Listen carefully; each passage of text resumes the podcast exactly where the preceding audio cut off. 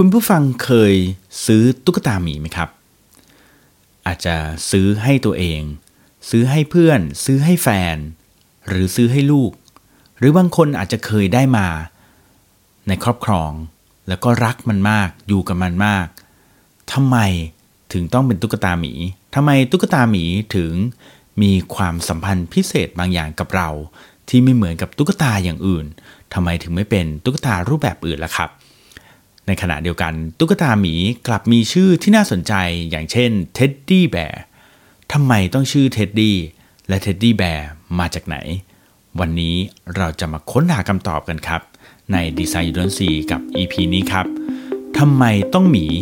และกำเนิดเท็ดดี้แบร์ครับ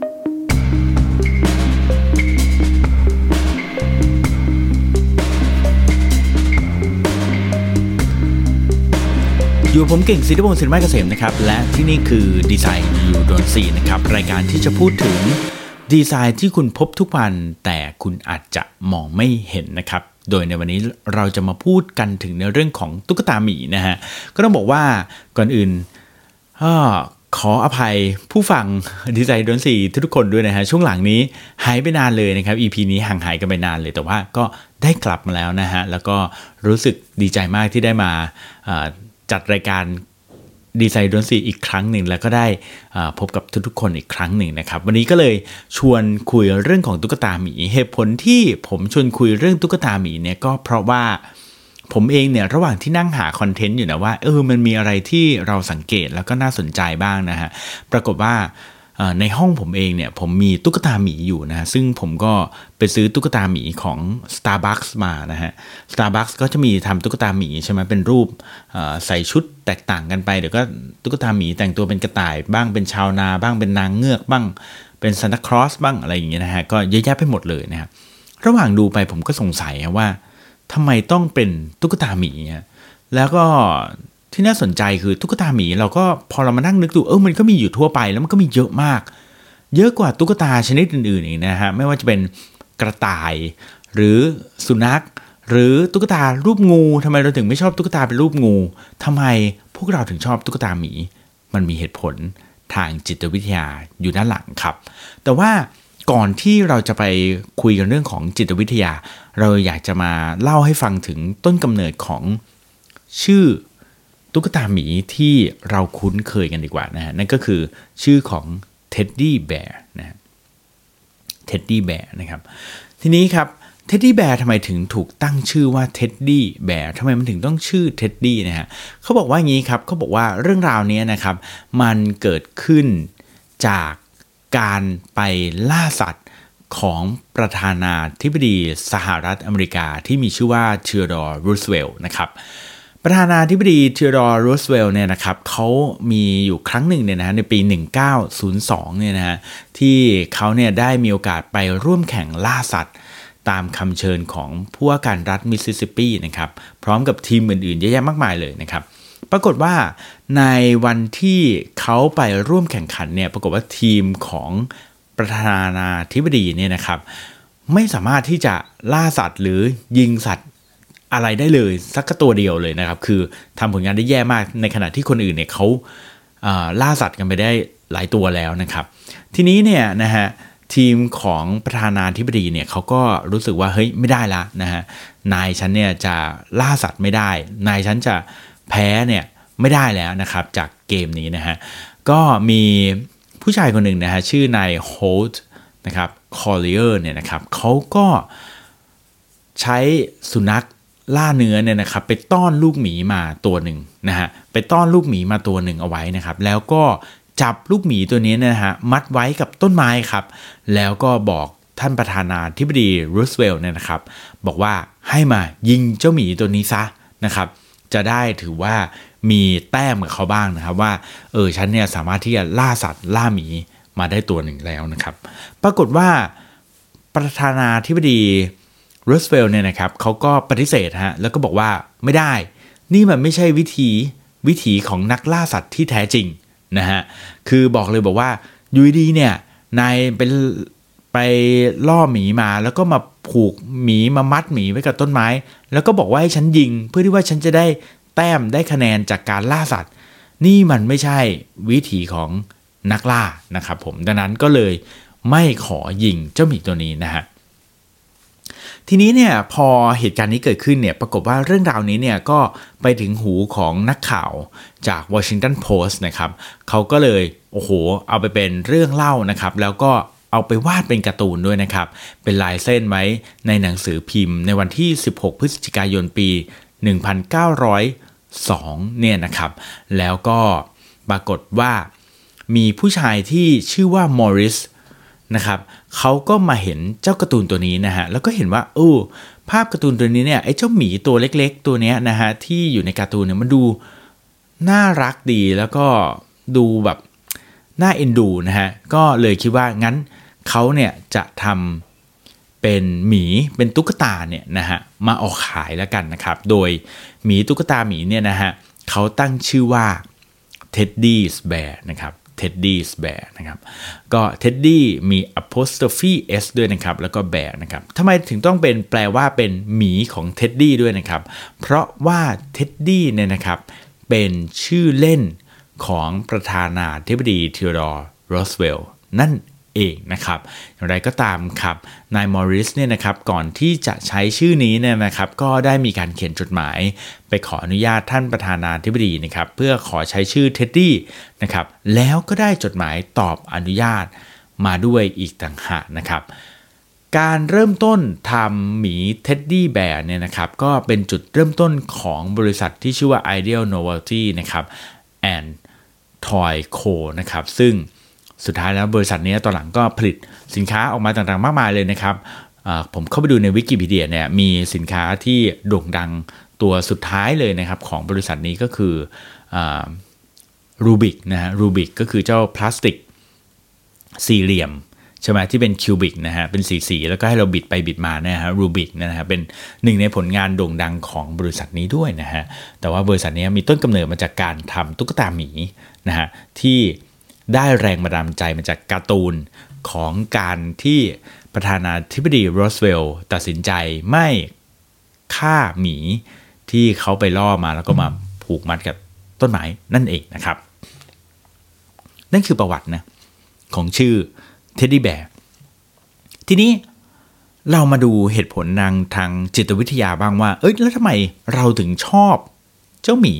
นะฮะ หมีที่เป็นเท็ดดี้แบร์แบบนี้ทำไมเราถึงชอบนะครับ โอเคเขาบอกว่าแบบนี้ครับบอกว่าหมีเท็ดดี้แบร์เนี่ยนะครับเออจริงๆ มันไม่จำเป็นที่ต้องเป็นเท็ดดี้แบร์ก็ได้แต่ว่า ในกรณีนี้เราเข้าใจกันนะว่าเป็นหมีที่แบบว่ามีแขนมีขาลักษณะหน้าตาคล้ายๆมนุษย์ตัวสีน้ำตาลแบบนี้นะฮะแล้วก็ หน้าเป็นหมีแล้วก็ขนปุยๆแบบนี้นะฮะก็คือหมีที่เรากำลังคุยกันอยู่นะทีนี้เขาก็มองว่าทำไมหมีตัวเนี้ยคนถึงชอบคนถึงรัก คนถึงเห็นแล้วต้องไปกอด แล้วบางคนก็มีความผูกพันแบบว่าติดเลยนะฮะติดตั้งแต่เด็กจนโตเลยอย่างนี้นะฮะส่วนหนึ่งเนี่ยเขาบอกว่าด้วยรูปร่างนะครับของหมีเนี่ยมันมีลักษณะเหมือนคนก็คือ มีขา มีแขนนะครับ เหมือนคนนะครับ มีหน้าตา มี หัวเหมือนคนนะฮะมันมันไม่เหมือนแบบ ถ้าเกิดว่าเราเอางูมาอย่างเงี้ยงูมันจะไม่เหมือนคนใช่ไหมแต่นะหมีอะมันก็เลยสะท้อนถึงความเป็นคนได้นะครับ ข้อที่2เนี่ยเขาบอกว่าหมีเนี่ยมันสะท้อนถึงความอดทน ความแข็งแรงของมันด้วยนะครับดังนั้นเนี่ยบางครั้งเนี่ยเด็กที่ได้หมีไปเนี่ยถึงแม้ว่าจะมองว่าหมีเป็นสัตว์น่ารัก และมีความใกล้เคียง มีหน้าตา รูปร่างคล้าย ๆ มนุษย์แล้วเนี่ยแต่มันยังเป็นสัญลักษณ์ของความอดทน ความแข็งแรงด้วยนะครับดังนั้นน่ะเด็กๆหลายคนจึงมีความผูกพันกับตุ๊กตาหมีนั่นเองนะครับ อย่างไรก็ตามครับไม่ใช่ว่าตุ๊กตาหมีทุกตัว จะเป็นตุ๊กตาหมีที่จะสร้างความผูกพันกับมนุษย์ได้นะครับ ไม่ใช่ตุ๊กตาหมีทุกตัวจะสร้างความผูกพันกับมนุษย์ได้นะฮะดังนั้นเนี่ยเราอาจจะเคยเห็นว่าเออตุ๊กตาหมีบางตัวเราก็ไม่ได้ชอบมันขนาดนั้นนะฮะผมก็ไปดูนะฮะเพื่อไป research มาจากหลาย ๆ ที่เขาก็บอกว่า หัวใจสำคัญเนี่ยของหมีที่เราเรียกกันว่าเป็นเท็ดดี้แบร์เนี่ยนะฮะแล้วมันมีทำให้เรารู้สึกผูกพันและรักมันเป็นพิเศษเนี่ยมันมีหลาย ๆ ปัจจัยดังนี้ครับ ข้อที่1ครับคือต้องมีความนุ่มนะฮะเขาบอกว่า soft is the key เลยนะครับ ก็คือความนุ่มของตุ๊กตาหมีเนี่ยเป็นหัวใจสำคัญเลยครับเขาทำการวิจัยนะครับ แล้วก็ทำการทดสอบดูนะฮะโดยการเอาของเล่นเนี่ยนะครับไปให้เด็กๆเล่น แล้วก็ไปสอบถามเด็กๆนะครับว่าชอบของเล่นประเภทไหนมากกว่ากัน ชอบของที่อยู่รอบๆตัวเด็กๆเนี่ยนะฮะชอบอะไรมากกว่ากันนะฮะจากการสำรวจพบว่านะฮะ เด็กๆเนี่ยนะครับชอบตุ๊กตาที่มีความนุ่ม มีความซอฟต์นะครับมีความนุ่มมากๆเนี่ยนะครับมากถึง 31% 31%เนี่ยนะฮะชอบตุ๊กตานุ่มๆนะฮะส่วนตุ๊กตาหรือตัวอของเล่นที่มีลักษณะแข็งๆเนี่ยนะฮะเด็กๆชอบเพียงแค่ 3%เท่านั้นเองนะฮะ3%เท่านั้นเอง ดังนั้นความนุ่มเนี่ยคือหัวใจสำคัญเลยนะครับ อย่างไรก็ตามอันนี้นอก นอกสคริปต์นิดหนึ่งนะเด็กๆบอกว่าชอบตุ๊กตานุ่มนะฮะ30% 31%แต่สิ่งที่ได้คะแนนเหนือกว่าตุ๊กตานุ่มๆเนี่ยนะก็คือผ้าห่มนุ่มๆฮะผ้าห่มนุ่มๆเนี่ยเด็กชอบมากถึง 37%นะฮะเมื่อสักครู่นี้ตุ๊กตานุ่มคือ 31นะ31นะแต่ถ้าเป็นผ้าห่มนุ่มๆเนี่ยเป็น 37%เลยนะครับ ข้อที่2เนี่ยเขาบอกว่าเหตุผลที่เด็กชอบตุ๊กตาเท็ดดี้แบร์เนี่ยก็เพราะว่าหน้าตาของมันฮะหน้าตาของหมีเนี่ยมันมีลักษณะที่มีหน้าสั้นนะครับ หน้าผากกว้างนะครับ แก้มใหญ่นะครับผมซึ่งลักษณะเหล่านี้เนี่ยถ้าเกิดว่าเราเออลองย้อนกลับไปฟังนะผมจำได้ว่ามี EP หนึ่งพูดถึงเรื่องของ baby bias นะครับก็คือ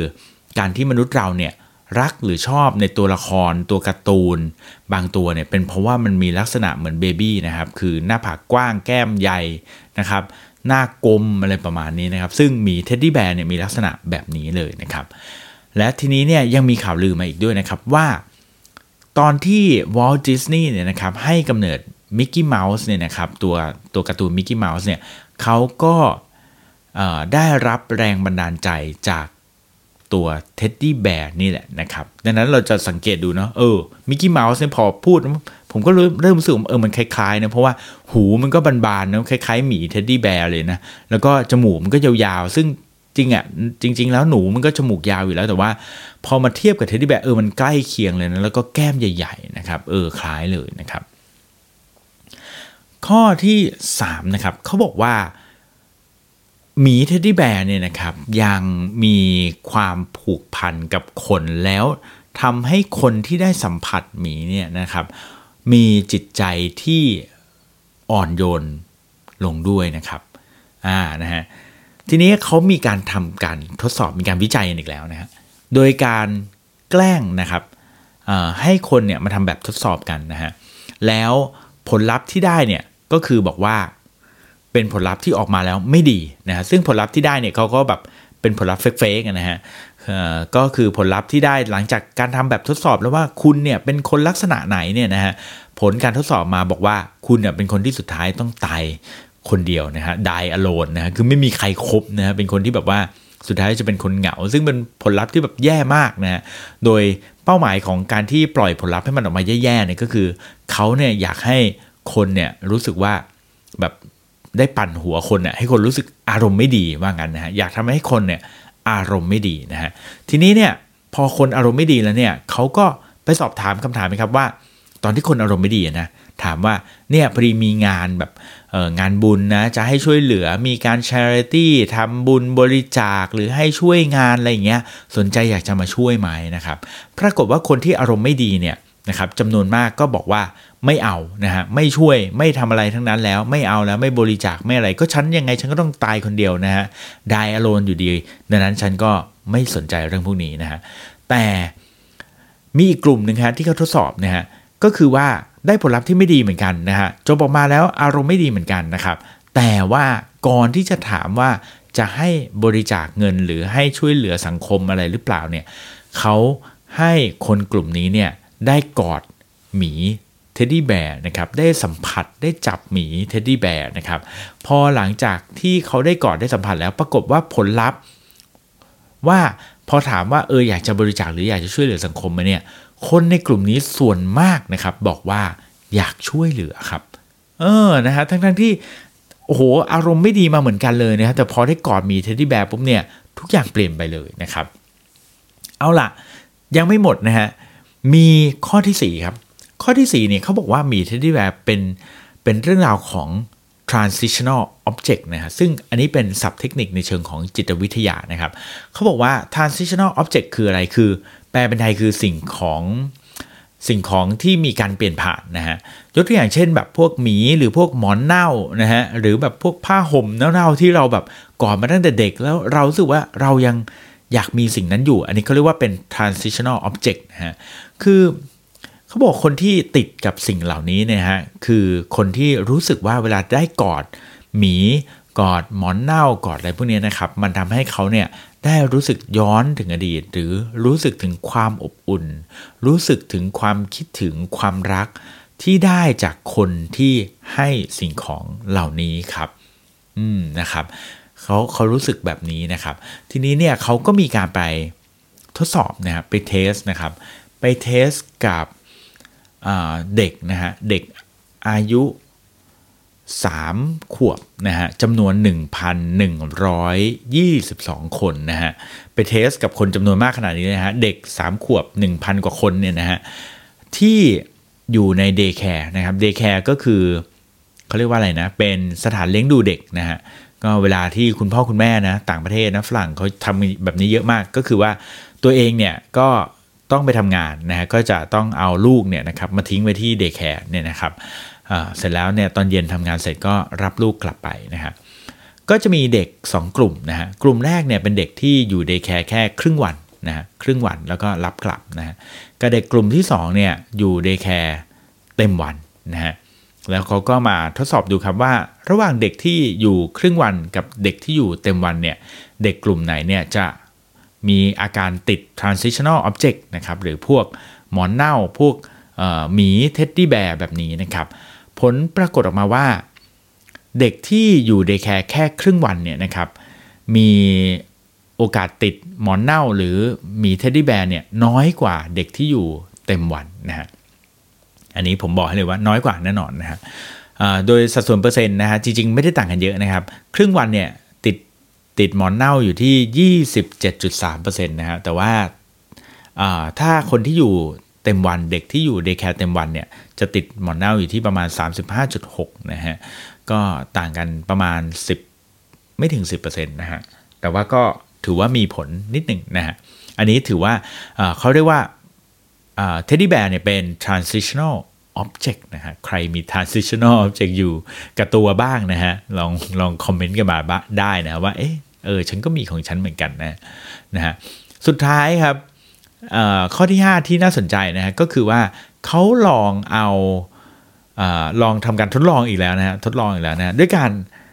สร้างเครื่องที่เรียกว่า copy machine ขึ้นมาเป็นเครื่องปลอมๆ เครื่องหนึ่งนะฮะ แล้วก็ไปบอกเด็กๆครับว่าเนี่ยเครื่องนี้นะครับเป็น copy machine ที่แบบเพอร์เฟกมากเลย เธอเอาของอะไรก็ได้ใส่มาในนี้มันจะ copy ออกมาเป็นอีกชุดหนึ่งทันที เช่น เธอเอามือถือใส่ไป มันก็จะออกมาเป็นมือถืออีกตัวหนึ่งนะฮะ เธอเอาเอกระติกน้ำใส่ไป มันก็จะเป็นกระติกน้ำมาอีกชิ้นหนึ่งเป็นแบบเครื่อง copy machine แบบปลอมๆอะว่างั้นนะฮะ ปรากฏว่าพอเขาทำเด็กๆว่าเนี่ยช่วยเอาหมี teddy bear เนี่ยนะฮะหมีที่เขามีเนี่ยนะฮะไปใส่ใน copy machine หน่อย อยากได้ไหมนะอยากอยากได้หมีตัวนี้ 2 ตัวไหมนะปรากฏว่าเด็กจำนวนมากบอกว่าไม่อยากไม่อยากให้หมีของเขาโดนก๊อปปี้นะครับหรือหรือว่าถ้าเกิดว่ายอมใส่ให้ไปก๊อปปี้แล้วเนี่ยนะครับเขาก็บอกว่าพอก๊อปปี้ออกมาแล้วเนี่ยเขาขอตัว original เนี่ยตัวแรกที่เขามีอยู่เนี่ยกลับคืนสู่อ้อมกอดเขาได้ไหม คือเขาไม่อยากได้ตัวก๊อปปี้นะฮะ ตรงนี้เนี่ยมันเป็นสิ่งที่น่าสนใจอย่างหนึ่งว่าเขาเปรียบเทียบเลยนะครับว่า teddy bear เนี่ยมีความสัมพันธ์ที่ละเอียดอ่อนลึกซึ้งกับเด็กๆเนี่ยนะครับกับคนที่มี teddy bear เนี่ยมากเหมือนกับคุณแม่มีลูกเลยนะครับ ยกตัวอย่างเช่นถ้าเกิดว่ามี Copy Machine อย่างนี้จริงๆเนี่ยแล้วเราถามคุณแม่ว่าเนี่ยอยากจะเอาลูกเขาเนี่ยโยนเข้าเครื่อง Copy Machine แล้วออกมาเป็นลูกเขามี 2 คนหน้าตาเหมือนกันเป๊ะๆแบบเนี้ย ยินดีไหมคุณแม่หลายคนเขาบอกว่า no นะฮะไม่เอานะฮะกับบางคนบอกว่าถ้าเกิดว่ายอมให้ใส่ลงไปได้เนี่ยเขาขอลูกเขาคนที่เป็นตัว original เนี่ยกลับมาสู่อ้อมกอดเขาได้หรือเปล่าแบบนี้นะฮะข้อมูลนี้ผมเอามาจากหลายซอสนะครับ เช่นจากเว็บไซต์ Psychology Today นะครับ แล้วก็จากเว็บไซต์ที่ชื่อว่า f a t e r y com ด้วยนะครับ ก็ถือว่าเป็นข้อมูลที่สนุกดีนะฮะ ผมไม่น่าเชื่อเลยว่าผม research เกี่ยวกับเรื่องของ teddy bear แล้วจะได้ ข้อมูลเยอะขนาดนี้สนุกมาก ๆ เลยนะครับ ก็ทำให้ EP ของ Design You Don't See ในวันนี้นี่ค่อนข้างยาวเป็นพิเศษเลยนะครับ ก็หวังว่าจะจุใจทุกๆท่านนะครับ หลังจากที่เราหายกันไปนานนะฮะขอบคุณที่ติดตาม